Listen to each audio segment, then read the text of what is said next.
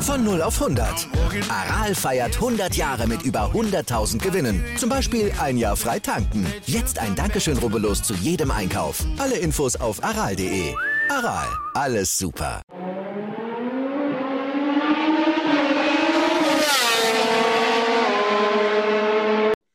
Fleck, dem deutschen MotoGP Podcast. Heute mit der Review zum Thailand Grand Prix. Und ich bin heute natürlich ein wenig alleine. Der Jan ist natürlich auch wieder mit dabei. Hallo Jan. Hallo Julian.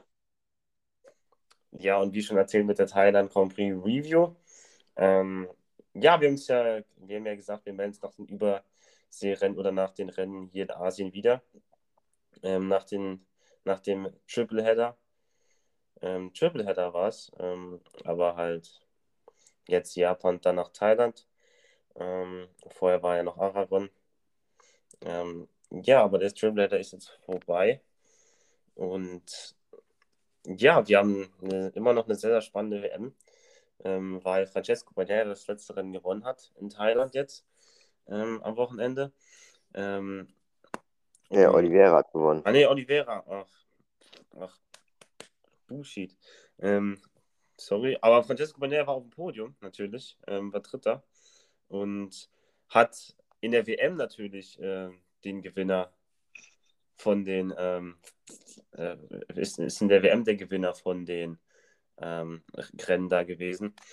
Denn Fabio Quadraro hat ordentlich einbüßen müssen. Der ist auf Platz 17 gefahren mit 34 Sekunden ähm, Rückstand auf Oliveira, den Sieger. Ähm, ja, also die WM jetzt nochmal ordentlich spannend geworden. Auch Alexis Bagero noch ähm, im WM-Fight. Also drei Fahrer innerhalb von 20 Punkten. Streng genommen sind es ja sogar noch sieben Fahrer, die Weltmeister werden könnten. Aber gut, das ist natürlich jetzt auch geschuldet durch das schlechte Rennen von ähm, Quadraro in Thailand.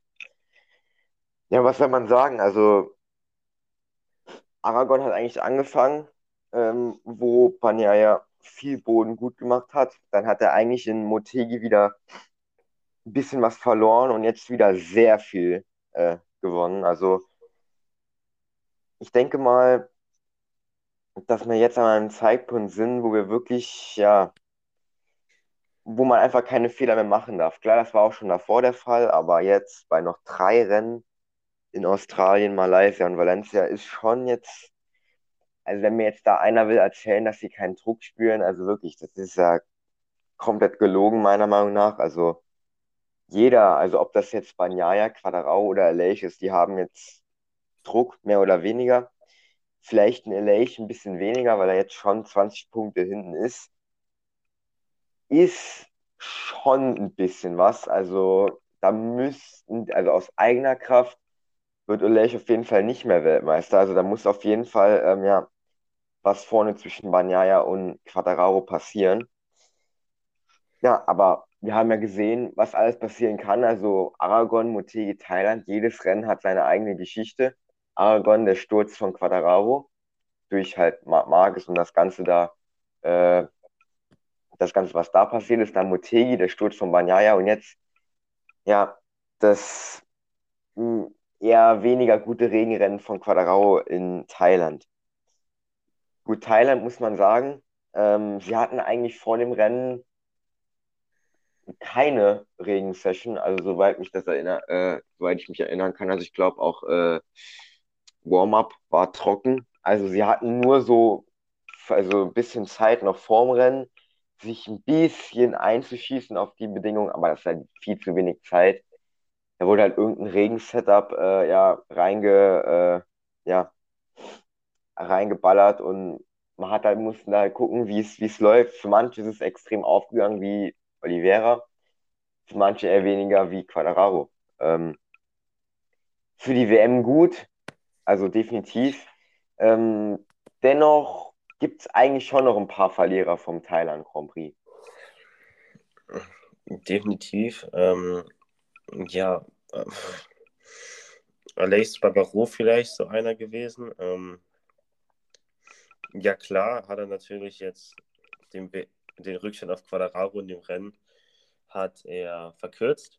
Aber in dem Rennen wäre auch sicherlich mehr gegangen. Da hat der Brad Binder abgeräumt, hat er für eine Long Lap Penalty ähm, bekommen, ist dann wieder zurückgefallen, ist dann wieder mit Brad Binder ähm, ja, später im Rennen ähm, gefahren, diesmal ein bisschen fairer. Ähm, aber Lace Bagaro auch mit dem Aprilia-Fehler in Japan. Ähm, ja, also da wäre schon ordentlich viel mehr drin gewesen für Lace Bagaro in den letzten Rennen. Ja, das sind jetzt 21 Punkte, die er aus drei Rennen geholt hat. Das ist natürlich für einen Fahrer wie Aleix Sparrow ähm, zu wenig. Und ähm, natürlich Motegi war es nicht seine Schuld, auf keinen Fall. Aber man muss ja auch so sehen, ähm, dass Aleix Sparrow schon so erste Saisonhälfte schon, da dachte man, boah, Aleix, der, der bleibt da jetzt ganz klar vorne dran. Natürlich ist er noch dran, aber er musste jetzt schon ein bisschen was einstecken. Also es war nicht einfach. Meiner Meinung nach hat er ein bisschen Glück, dass er noch so nah dran ist. Unter anderem durch Crashes von Banyaya und ja, weniger guten Rennen von Quadraro. Ähm, wenn man sagt, dass LA 21 Punkte aus den letzten drei Rennen geholt hat. Ja, bei Quadraro ähm, ist es jetzt auch nicht viel mehr. Wie viel sind es? Ähm, ja, acht und acht. Acht Punkte, oder? Ja, ich glaube acht Punkte jetzt aus den letzten drei Rennen. Ja, acht müssten acht sein, ja. Also, das ist natürlich viel zu wenig und Banyaya hat das halt mehr oder weniger gnadenlos ausgenutzt. Auch wenn diese fünf Punkte, die er in, äh, in Aragon abgeholt bekommen hat von Bastianini, wenn die am Ende nicht entscheiden werden, also wenn er die hätte, dann wäre er jetzt schon mal vor Quadrao auf jeden Fall. Klar, zwei Punkte sind jetzt nicht viel, aber so fünf Punkte am Ende, das kann schon, ja, tricky werden am Ende. Ja, du hast es angesprochen. Wir haben, ähm, wir haben in den letzten Rennen wirklich nicht viele Punkte gesehen von Quadraro aber auch, sei jetzt mal von Banyaya, der in äh, Japan gestürzt ist. Hier hätte auch, wenn Miller ein bisschen gnädiger gewesen wäre, hätte äh, Miller auch zur Seite fahren können. Du hast einen Aragon angesprochen, die verlorenen Punkte. Ähm, dann Aleix verliert viele Punkte. Also in dem WM-Kampf gerade so ein bisschen hier der, äh, das Battle der Missed Opportunities. Also lassen alle gerade so ein bisschen was liegen. Ja, ähm, das ist eigentlich ein guter Einwand. Also ich muss sagen, es hätte also wenn es jetzt einer von den drei hätte eigentlich das müssen gnadenlos ausnutzen. Allein den Crash von Quadraro. Okay, den haben sowohl Banyaya und Elech, also in, äh, in Aragon, ziemlich gut äh, ausgenutzt mit Platz 2 und 3. Da kann man nichts gegen sagen. Viel besseres besser hätte es da in Aragon gar nicht laufen können. Ähm, andererseits in ähm, auch in Motegi. Wenn der, wenn der Banyaya da mal sitzen geblieben wäre, das wäre so big gewesen. Das wäre so big, auch wenn er nur am Ende nur Neunter geworden wäre. Das wäre überhaupt gar kein Problem gewesen. Und jetzt auch äh, in, in Thailand. Hätte so, es hätte einfach so gut laufen können für Aleix auch. Wenn er in Motegi nicht dieses Problem gehabt hätte, ich würde sagen, Podium wäre drin gewesen. Und auch in Thailand jetzt, ähm, ja, so Platz 6 vielleicht, Platz 7, so wäre auch drin gewesen. Also es wäre viel mehr gegangen und wir hätten noch jetzt schon eine viel engere WM können haben. Klar, sie ist eng, aber dass LA halt äh, noch ein bisschen näher dran ist. Und ich habe, wenn ich mich da nicht verlesen habe, ähm, habe ich einen Beitrag gesehen, das hat irgendjemand gesagt, ja, Quadraus irgendwie ähm, unter den letzten fünf der, der WM seit der, äh, was, seit der Sommerpause oder seit den letzten drei Rennen oder so, glaube ich, irgendwie so äh, rum war es. Also, na gut, das wundert ja einen auch nicht mit acht Punkten aus den letzten drei Rennen. Also ich glaube, da ist er ziemlich weit unten, was da die, äh, ja, was da die Rangliste angeht. Ähm, genau. Aber ja, man muss sagen, es gibt natürlich auch noch andere Fahrer jetzt hier in dem äh, Feld, nicht nur die drei WM-Aspiranten. Und über die sprechen wir jetzt. Ähm, WM-Kampf gehen wir später vielleicht nochmal einen Ausblick auf die nächsten Rennen oder so. Ähm, aber Miguel Oliveira ist auch ein super Rennen gefahren auf Platz 1. Ähm, hat in Indonesien im Regen natürlich auch schon gewonnen, ähm, da seine Regenkünste unter, unter Beweis gestellt. Und jetzt nochmal hier für KTM im Regen gewonnen. Also muss man sagen, gute Leistung von Miguel Oliveira, der da ja, super gefahren ist. Ähm, Battle mit Jack Miller gehabt hat, so, aber ähm, hat lange schwer da vorbeizukommen, aber irgendwann hat er es dann auch geschafft und hat sich den verdienten Sieg nach Hause geholt. Ja, würde ich auch sagen.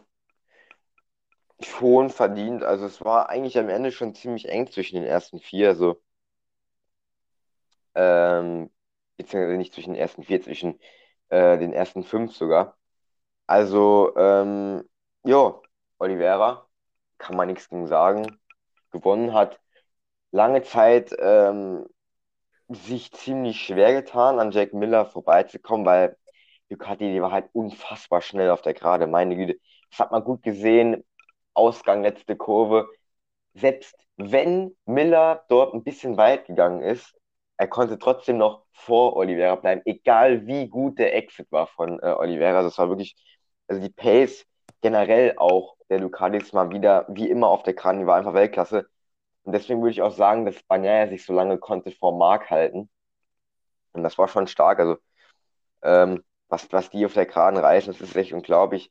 Dann hat es aber irgendwann funktioniert für Oliveira, verdient. Dann konnte er sich ein bisschen absetzen am Ende, aber dann doch schon ein paar Probleme bekommen, wo es deutlich trockener geworden ist. Und da kam dann Jake Miller ähm, bis auf sieben Zehntel ran.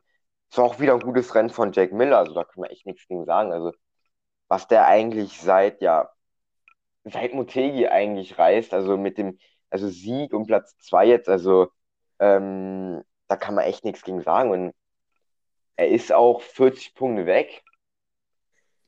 Naja, gut, ist viel und ich glaube auch ehrlich gesagt nicht mehr so krass dran, dass da noch irgendwas wird schief gehen, zumal ja auch Bastianini noch vor ihm ist mit einem Punkt. Also das Minimumziel für Miller sollte es schon sein, äh, zumindest mal noch Platz 4 äh, in der WM zu sichern. Vor Bastianini, um da auch mal wieder zu zeigen, hey, komm, bis dann nächstes Jahr da Werksbike, aber mich hast du wenigstens nicht geschlagen in der Saison.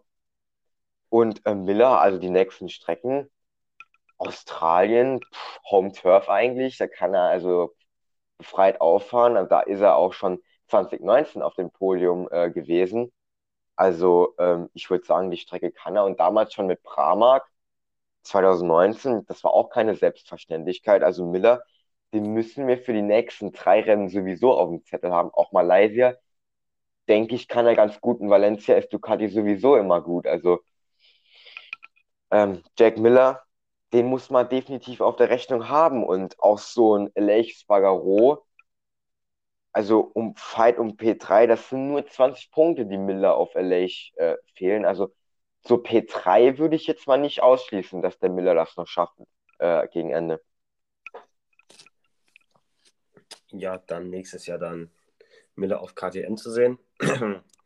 also hat er sein Bike vor ihm äh, siegen sehen, was natürlich gut ist. Ähm, heißt natürlich die KTM vielleicht auch nächste Saison ähm, ja, konkurrenzfähig und kann er vielleicht schauen, dass er da vielleicht mal Richtung WM geht, ähm, mit KTM dann. Ähm, aber kommt natürlich dann noch nächstes Jahr wieder Bike an KTM und so. Mhm. Ähm, weiß, man, weiß man nicht. Nie so richtig, vor allem bei KTM, da ist mal so, mal so. Ähm, was die Performance her vom Bike an den verschiedenen Rennwochenenden angeht. Ähm, aber ja, das Battle ähm, um das Podium hier zwischen Banyaya, Sarko und Marquez. Ähm, ja, Sarko durfte dann ähm, nicht mehr überholen oder war zu riskant, Banyaya zu überholen, da hat er es lieber gelassen. Ähm, Marquez, der am Ende nochmal ein bisschen pushen wollte, da hat man gesehen, wie er Banyaya herangefahren ist, aber dann so ein bisschen von Sarko ausgebremst wurde, wurde von mhm. Sarko überholt, ist ein bisschen weit gegangen und dann ein bisschen Schwung verloren wieder. Aber muss man wieder sagen, gutes Rennen von Marc Marquez, der ähm, beste Honda geworden ist. Ähm, ist ja letztes Rennen immer ein anderer bester, äh, ist ja letztes Rennen immer ein anderer Fahrer bester Honda geworden, aber der hat auch ein gutes Rennen gemacht, Alex Marquez ähm, auf Platz 8. Ähm, ja, also vor allem am Anfang Alex Marquez richtig gute Pace gehabt und ist am Ende, als trockener gewo äh, geworden ist, wieder in seine alten Muster verfallen. Ein bisschen die Pace war so, wie man eigentlich gedacht hatte. Deswegen am, am Ende nur P8, aber P5 und P8, zwei Hondas mal wieder in den Top 10. Ähm, muss oh, man ja. mal googeln, wann man das das letzte Mal gab. Zwei Hondas das letzte, letzte Mal in den Top 10. Ähm, Warte, ich gucke. Bestimmt auch schon her. Ähm, aber ja, definitiv gutes Rennen von Marc, äh, Marc Marquez und auch Alex Marquez. Ja, ich bin gerade am gucken. Äh, warte, ich gucke das mal gerade nach. Äh, also hier, nee, da muss man eigentlich schon. Meine Güte, da muss man mal ganz schön weit zurück. Hier einfach gefühlt nur Ducati in den Top 10 gewesen. Ah, aber- vielleicht in Portimao auch Alex Marquez und Marc Marquez 2022. Hier, Portimao. Portimao, ja, ja, ja. Das, ja, da definitely. Da waren sogar drei Hondas in den, in den Top 10 mit Paul Espargaro, Paul Espargaro auf P9. Spain. Spain waren auch zwei Hondas mit äh, Nakagami und Mar Marquez. Ähm, Frankreich waren auch zwei mit Marquez und Nakagami. Grand Prix von Italien, nee, da kann ja nichts sein, oder? Doch, auch. Nakagami und Marquez. okay, Katalonien. Gucken wir mal. Da haben wir Alex Marquez auf P10 als einzigste. Natürlich. Ja, okay, Deutschland. Ich denke, da müssen wir überhaupt gar nicht erst drüber reden. Ja, nicht mal einen Punkt geholt in Deutschland. Ja, Niederlande muss man auch nicht. Das ist auch, ja. Ja, ganz klar. Italien. Italien 22. Letzte Mal zwei Hondas in den Top 10. Ja, gut. Das ist eigentlich schon ziemlich traurig, wenn ich ehrlich bin. Aber ähm, war, war ein gutes Rennen. In Thailand von beiden. Ich hatte natürlich zwischenzeitlich schon, dachte ich zumindest, dass Marcus da vorbeigeht an Banner. Er war schon ziemlich schneller, aber vor allem Infield Marcus sehr fast gewesen. Aber auf den Geraden, wie ich schon vorher erzählt habe, einfach keine Chance. Ja, und Taco hat dann so ein bisschen den Bodyguard gespielt. Ich glaube auch, also Taco, wo man da gesehen hat, auch ein, zwei Mal mal weit gegangen. Ja, hat er vielleicht jetzt ein bisschen mit Absicht gemacht, damit er nicht zu nah an Banyaya rankommt, ähm, um dann nicht den Anschein zu erwecken, äh, ja, dass er einfach stur hinter ihm bleibt. Ähm, ja, hat dann aber Marcus noch gut, mehr oder weniger, jetzt nicht aufgehalten. Marcus hat selbst einen Fehler gemacht, ähm, aber trotzdem am Ende ist eigentlich das bestmögliche Resultat gewesen. Banyaya P3, mehr wäre da auch nicht gegangen. Ähm, wobei eigentlich auch nur 1,2 Sekunden hinter Miller, das geht sogar eigentlich noch. Ähm, ein Zago P4 wieder gut. Und Marcus P5, ich denke, da muss man nicht viel zu sagen. An Alex Marcus, also wenn das, wenn es weiterhin geregnet hätte, Alex Marcus, also hätte, würde, hätte ich vielleicht da so rund Marc Marcus gesehen. Also vielleicht sogar Fight ums Podium. Also wenn es wirklich auch noch geregnet hätte, hätte ich ihm, hätte ich ihm das schon zugetraut, da ums Podium zu fahren. Ja, genau. Am Ende wurde es halt trocken. Und ja, trocken kann Alex mag Ja, ich nicht, kann Alex mag ich nicht so gut. Und ähm, was heißt nicht so gut? Nicht so gut wie, äh, wie jetzt im Regen. Ähm, und da hat man halt schon auch die anderen gesehen, hier Bastianini, Vinales, Rojo Martin, wo am Ende noch auf eine halbe Sekunde dran ist und Alex Magis. Haben wir Mhm. schon gesehen, die Fahrer dann sind einmal noch sind, sind schneller als, äh, als er. Aber er hat dann auch, ähm, dadurch, dass er am Anfang so viel gut gemacht hat, auch einen guten Gap gehabt nach hinten. Und da ist er dann schon ordentlich nach hinten gefallen, aber er hat den Gap gehabt und ja, hat sich noch auf Platz 8, sag ich mal, über die Ziellinie retten können. Sagen wir mal, wäre es noch eine Runde länger gewesen, dann wäre es wahrscheinlich Platz 9 gewesen. Und zwei oder drei Runden länger wäre schon Zwölfter oder so gewesen, aber ähm, ist nicht, deswegen Alex Marquez Achter. Ähm, ja, gutes Rennen, kann man nicht sagen. Ähm, ja, Bastianini und Vinales schon angesprochen, die haben den noch geholt. Die sind ja ein solides Rennen gefahren, halt Bastianini 6, Vinales 7. Ja, da könnte, hätte Aleix auch so sein können, wo Vinales ist. Ja, ja. Hätte er die Longlap Penalty nicht gehabt. Äh, ja, Brad Binder auf 10. Ähm, eigentlich, ja, klar, er wurde zwar von der Leistbahn weit geschoben, hat ein bisschen Zeit verloren, bisschen, bisschen, viel, bisschen viel Zeit verloren, aber hat sich dann eigentlich nicht mehr so richtig recovered davon. Na. Also, ja, eigentlich für, für das, dass er KTM eigentlich meistens in der Saison, ähm, also Top-KTM-Fahrer war, also in dem Rennen hat er sich schon klar hinter Oliveira anstellen müssen. Ja, Binder war jetzt nichts Besonderes. Platz 10 ist eigentlich auch ein Regenfahrer, so wenn ich mich so an. Äh, okay, falsch, er ist ein Regenfahrer mit Slicks. Habe ich jetzt, ich jetzt falsch interpretiert. Ähm, nee, also Oliveira da klar, äh, ja, Nummer 1 gewesen an dem Rennwochenende. Aber genauso kann man es auch sagen, in, ähm, in, in mm, Japan bin da auf dem Podium gewesen. Also KTM macht es gut in den letzten Rennen, da kann man echt nichts gegen sagen. Ähm, zur Aprilia vielleicht mal noch, da lief es ja am gesamten Wochenende überhaupt nicht. Also da war eigentlich im trockenen Standardplatzierung von den äh, Platz 13, 14 so. Also mehr war da absolut nicht drin. Lineal ist sogar nur von Platz 17 gestartet ins Rennen. Zehn Positionen noch gut gemacht, dann noch Platz 7, aber auch nur tr trotz Regen. Und der Leich, der hatte ein komplett wildes Rennen. Hatte eigentlich einen ziemlich guten Start, war auch schnell vor Quadraro, wobei das auch keine Kunst war. Ähm, war gut da, dann hat er leider Binde angeschoben, dann ging es so ein paar Runden so Solari Fari voran, dann hat er die Longlap be bekommen.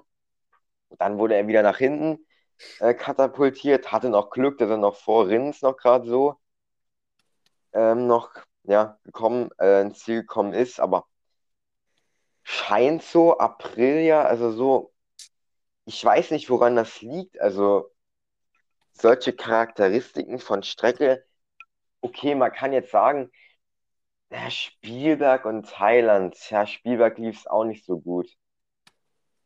Ja, Spielberg hat auch hier und da, ja, klar kann man jetzt nicht direkt vergleichen, aber ähm, Spielberg hat auch drei lange Geraden, hat auch noch mit der Start Ziel und auch das Infield ist auch ziemlich flüssig, genauso eigentlich wie in Thailand. Weiß man nicht, liegt anscheinend äh, Aprilia nicht. Das scheint noch so ein bisschen Schwachstelle zu sein, aber ich denke vor allem Vinales mit Platz 7 hat das noch ziemlich gut gemacht. Alex Marquez drei Zehntel dahinter. Den hätte Alex vielleicht noch können haben, würde ich sagen. Platz 7 vor Top Gun, aber was nicht ist, kann er noch werden. Nächste Saison oder so vielleicht. ähm, und ja, so viel eigentlich zu Aprilia. Ja, dann kommen wir auch schon zu Suzuki Alex Rins. Ähm, und vor allem auch Danilo Petrucci, der ähm, schon mehr ersetzt hat. Zum Glück hat äh, Watanabe ähm, den nicht ersetzt, weil der wäre wieder überrundet worden, bestimmt vor allem bei den schwierigen Bedingungen oder der wäre wahrscheinlich nach zwei Runden gestürzt. Ähm, klar, Watanabe ist jetzt sicherlich auch kein Nasenbohrer, aber im Vergleich zu, zu den MotoGP-Fahrern schon. Ähm, dann die Petrucci zumindest mal Darren Binder und ähm, Nakajima geschlagen. Also, ja, kann, ja, man, kann nicht man nicht meckern. Kann man nicht ja. meckern. Ähm, und Alex Rins Platz 12 ja, also für Suzuki, also muss man sagen, weiß ja nicht, also das, also es sind seit langem, wo mal wieder ein richtiges Top-Resultat äh, von denen gekommen ist. Ja, ist aber auch ein bisschen Pech gewesen. Eigentlich am ganzen Wochenende, also Rins war nicht weit weg, vor allem von der Trockenpace, würde ich sagen, war das echt nicht so schlimm. Dann kam halt der Regen und hat natürlich wieder komplett alles zerstört. Für Petrucci, Petrucci würde ich sogar sagen, war der Regen gut. Hat auch selbst nachher im Interview gesagt, eine Regensession noch sonst am Wochenende in irgendeinem Training, dann wäre da auch mehr gegangen. Ich glaube auch Petrucci noch mit einer Regensession wäre da vielleicht sogar noch Also er ist in Anführungszeichen nur acht Sekunden hinter Quattararo. Das finde ich halt schon krass. Also, ähm, also ich weiß nicht, wie du das siehst, aber Petrucci, der noch nie mit dem Bike gefahren ist, jetzt seit über einem Jahr nicht mehr um MotoGP-Bike, eigentlich nicht so weit weg. Also, wenn ich auch so sehe, Punkte auf Punkte fehlen ihm zwölf Sekunden. Das finde ich jetzt nicht, klar, es ist schon viel, aber für, vor allem dann auch noch im Regen, wo sowieso ziemlich viel Gap ist zwischen den Fahrern. Manche können gut im Regen, manche nicht. Also Petrucci, auch mit einer Regen-Session, wäre da vielleicht sogar sowas Richtung P17, P16, so Quattararo-Umfeld was gegangen. Ist nicht trotzdem Darren Binder hinter sich gehalten und Nakajima. Nakajima, der ja sogar schon äh, ein Rennen hatte, das aber nicht beenden konnte in Japan. Also äh, Hut ab, war eine super Leistung, hat sich auch am, am Ende sehr viel und großzügig bedankt bei Suzuki für diese Möglichkeit. Finde ich auch gut und ich würde generell Petrucci gerne so als Ersatzfahrer beibehalten, weil ich, er gehört einfach in die MotoGP, da kann mir einer was erzählen oder nicht. Also allein mit der Persönlichkeit, das ist einfach so ein, da, klar, so ein Watanabe, er ist, also, er ist kein schlechter Fahrer, also kann man echt nichts gegen sagen, also, äh, ich habe vor jedem Respekt, der sich aufs MotoGP-Bike setzt, also es ist mir eigentlich egal, wer das ist, das ist einfach nur geisteskrank, wer das macht. Und ähm, da sollte man auch jeden gut respektieren. Aber Petrucci ist natürlich dann schon ein anderes Niveau als Ersatzfahrer. Also ich bin mal gespannt, ob er vielleicht in den äh, nächsten Saison, hat er gesagt, lässt sich offen, was er will machen. Ähm, bin ich mal gespannt, ob er sich so als Ersatzfahrer noch offen hält äh, für die MotoGP. Würde ich auf jeden Fall cool finden. Ja, und dann würde ich sagen, kommen wir noch zu Marco Besecchi. So als Abschluss vielleicht von der MotoGP-Kategorie. Ähm, der seine Pole Position eingefahren hat hier in Thailand. Ähm, dann im Rennen konnte er auch die Pole Position halten. Ähm, aber dann ja, gab es irgendwie Job One Position, Jan. Was war denn da los? Und dann irgendwie ging gar nichts mehr. Ja, da ging es, äh, also Besecki ja von Paul, gesagt hast, am Start ist gut weggekommen, kann man nichts gegen sagen. Dann natürlich erste äh, Runde ein bisschen weit gegangen, weil weiß man ja, Thailand, schwierige erste Kurve, da geht es immer ein bisschen weit gehen, auch eigentlich auch erlaubt. Aber Besecki wurde ihm dann später angehängt, dass er da voll durchgezogen hat. Dass er quasi außerhalb der Strecke voll durchbeschleunigt hat, also nicht gebremst hat. Und das somit als sich als Vorteil äh, herausgearbeitet hat. Ähm, ja, wie soll ich das jetzt sagen? Es ist schwierig. Also, Pisecki hat dann natürlich die Meldung bekommen. Drop One Position, hat er auch dann eingehalten, das auch gemacht, aber es war halt komplett aus dem Rhythmus. Also ich verstehe es nicht. Dann, dann gib ihm doch irgendeine andere Strafe, irgendwie am Ende des Rennens oder so. Warum bei einem Ringrennen, wo Gicht ist, wo man sich auf Fahren konzentrieren muss und nicht dort auf Drop One Position? Das total gefährlich, meiner Meinung nach. Hat er natürlich noch gut Platz gemacht auf der Geraden, war okay, hat dann vorbeigelassen, aber danach ging halt nichts.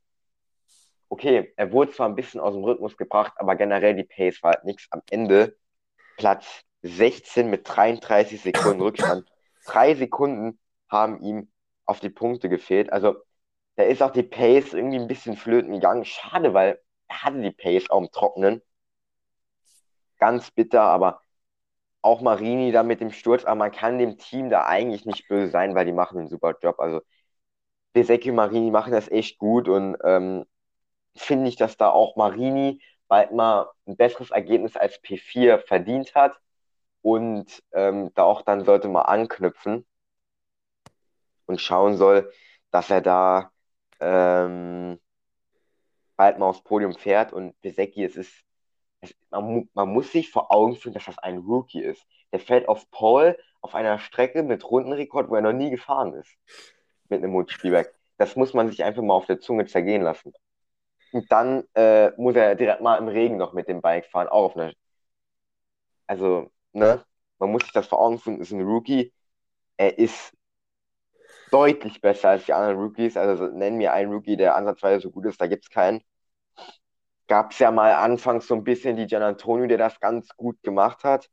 Auch mit einer Pole in Italien. Aber da kommt auch nicht viel. Die Gian Antonio P18 noch hinter Quadraro. Klar muss man sagen, Quadraro hat sich am Ende noch ein bisschen gefangen. Ähm, noch, was heißt gefangen? So ein bisschen noch. Aber ähm, das ist auch ein bisschen zu wenig von DJ Antonio. Vor allem, man sieht, wo Bastianini rumfährt. Klar ist ein Rookie, aber spätestens nächste Saison Cresini, Ducati mit DJ Antonio und Alex Marquez. Da muss was kommen, definitiv. Dann kommen wir zur Moto 2 Kategorie, ähm, die abgebrochen wurde nach acht Runden. Ähm, ja, die hat Abolino gewonnen, Salat und Canet. Ähm, das ist das Podium gewesen. Ähm, also, ja, die Big, sagen wir mal, ja, WM-Fighter waren dann nicht auf dem Podium. Ähm, Augusto Fernandes führt jetzt mit anderthalb Punkten vor Algura in der WM. Ja, also das ist, das ist schon close. Die WM kann dann mit einem halben Punkt entschieden werden. Ähm, ja, wie ist deine Einschätzung zum Moto 2 WM? Anderthalb Punkte. Ähm, ja, es ist geil. Also, Moto 2 WM wird meiner Meinung nach so ein bisschen vernachlässigt, vernachlässigt durch die MotoGP. Also, gefühlt spricht niemand so wirklich über den Moto 2 WM-Kampf, obwohl er auch sau spannend ist zwischen Ogura und äh, Fernandes. Das ist eigentlich anderthalb Punkte, das ist noch spannender eigentlich als in der MotoGP. Also wir haben da schon noch zwei WM-Fights, die sind noch nicht ausdiskutiert. Also ich glaube auch Moto 2, das wird, also wenn da jetzt keiner von den WM-Wärtern einen großen Fehler macht, auch bis nach Valencia gehen und ich würde es geil finden. Zwei WM-Fights am Ende entschieden in Valencia, was gibt's eigentlich Besseres? Das war letzte Saison auch schon so mit Gardner und von uns wurde auch äh, in Valencia entschieden, wer Weltmeister wird. Also ich finde das einfach geil und wer feiert das nicht? Und ich finde es gut. Und zwei WM bekommt dann auch wieder so ein bisschen mehr an, wie soll ich sagen, an Aufmerksamkeit in dem Sinne. Aber wie ich schon gesagt habe, wird ein bisschen äh, unterbewertet, wenn man halt dann so die äh, MotoGP-WM sieht. Ja, definitiv. Ähm, ja, Moto 2 muss man auch gucken, wie sich das in den nächsten Rennen entwickelt. Ähm, aber ja, Moto 3 haben wir auch. Ähm, das CWM zwar nicht ganz so spannend, aber dort hat Dennis Ford ja mal wieder gewonnen und ähm, das finde ich sehr gut, dass äh, er gewonnen hat. Mhm. Ähm, ja, endlich mal wieder anderer als äh, Guevara und Garcia. Ähm, genau, äh, Dennis Ford ja natürlich wunderbar dominiert das Rennen ähm, anderthalb Sekunden Vorsprung gewesen.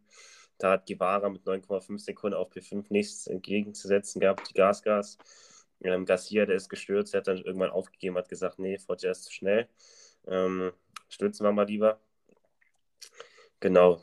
Ähm, Foggia natürlich den Moto 2-Vertrag für die nächste Saison schon sicher. Ähm, ja, also für ihn geht es ja eigentlich um nichts mehr, wenn man ehrlich ist. Ey, klar, die Vize-WM so, aber die hat er letztes Jahr schon geholt, ist eigentlich egal wenn man ehrlich ist, in der Moto 3 Guevara eigentlich schon eine, also er kann es definitiv schon Philipp Island machen, dafür muss er nur Foggia outscoren ähm, bei zwei Punkten. Und da wäre Guevara schon Weltmeister, also ähm, es kann sein, dass wir in Philipp Island schon eine WM-Entscheidung haben. Glaube ich nicht. Ich glaube nicht, dass es in Philipp Island schon so laufen wird. Ähm, okay, ich kann jetzt mal wieder mit meinem Argument kommen, dass es Strecke sind, wo die ein bisschen ungewohnt ist in Australien, aber hätte ich jetzt gesagt, dass er halt äh, noch nie dort gefahren ist, aber Motegi, ne, hat halt gewonnen. Also das hat eigentlich jetzt nicht so viel zu sagen, wobei Thailand, also war Foggia mit Abstand der schnellste, da konnte noch keiner was Wasser reichen, am gesamten Wochenende nicht, ob im Regen oder auch im Trockenen, da ging nichts. Ähm, und zumal ja auch Foggia eigentlich, ähm, wie heißt es, kein Regenfahrer ist. Ähm, Isan Guevara, ja, wie, wie viele Punkte sind es wieder? 49 Punkte. 41 Punkte. Also. Also müsst jetzt mal Guevara mal stürzen und Foggia muss, müsst gewinnen, Philipp eine. Dann wären es wieder 24. Das, 24 das wäre dann wieder was anderes. Das wäre wieder was anderes. Das wäre dann so roundabout so Alage so. Aber wobei der auch nur 20, also. Ja. Aber wäre ein Schlagdistanz von immer wieder ein Rennsieg. So.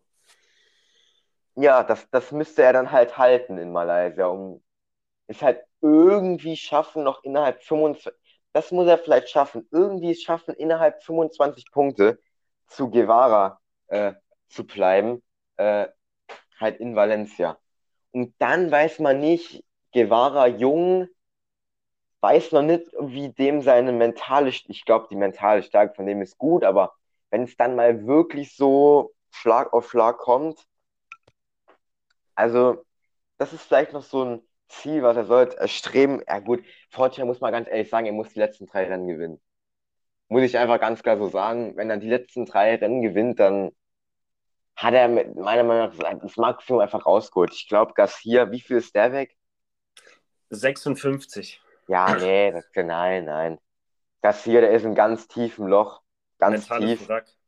Ich weiß gar nicht, was mit dem passiert ist. Das ging, das geht die ganze, seit zweiter Saison, äh, Hälfte geht da gar nichts so gut. Also nichts.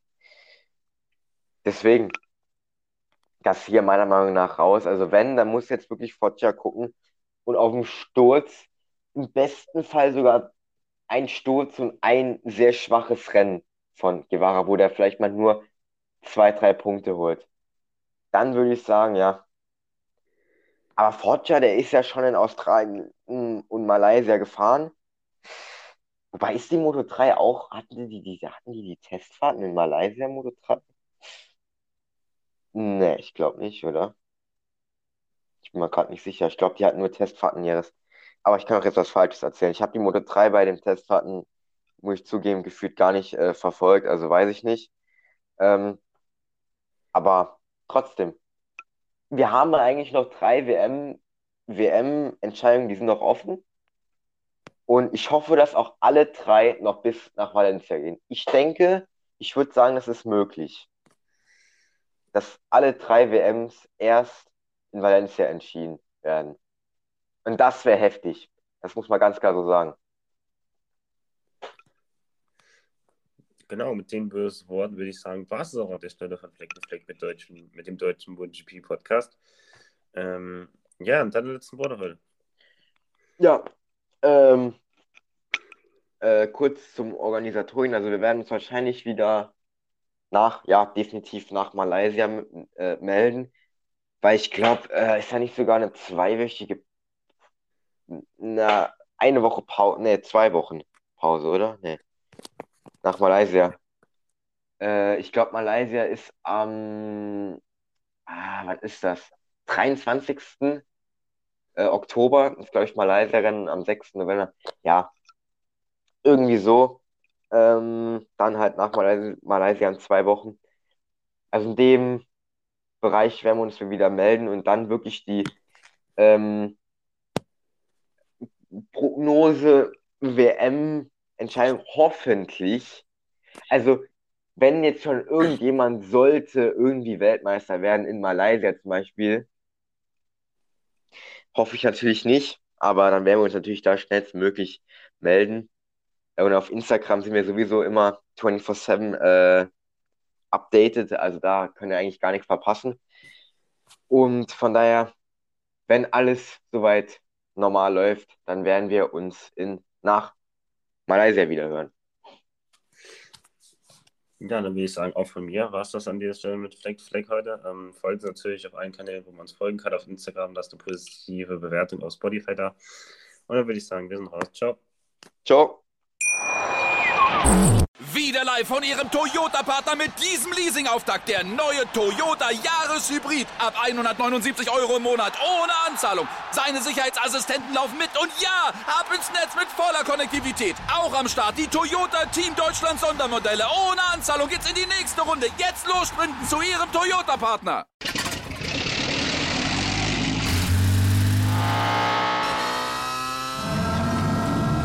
Von 0 auf 100. Aral feiert 100 Jahre mit über 100.000 Gewinnen. Zum Beispiel ein Jahr frei tanken. Jetzt ein Dankeschön, rubbellos zu jedem Einkauf. Alle Infos auf aral.de. Aral, alles super.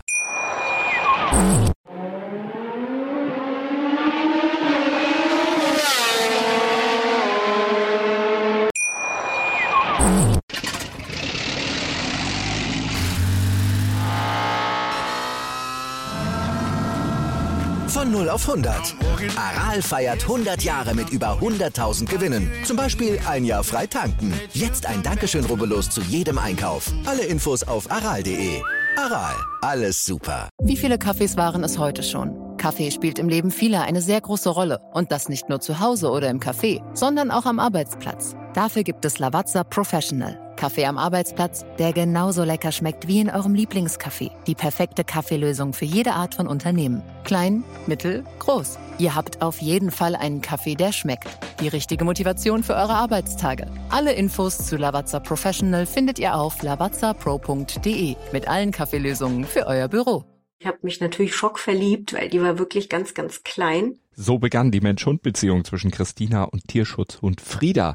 Und wie es danach, nach dem ersten Moment der Verliebtheit, so weiterging und welche Klippen es danach zu umschiffen galt, das hört ihr in der neuen Ausgabe von Iswas Dog, dem Podcast für harmonische Mensch-Hund-Beziehungen. Iswas Dog? Mit Malte Asmus. Überall, wo es Podcasts gibt.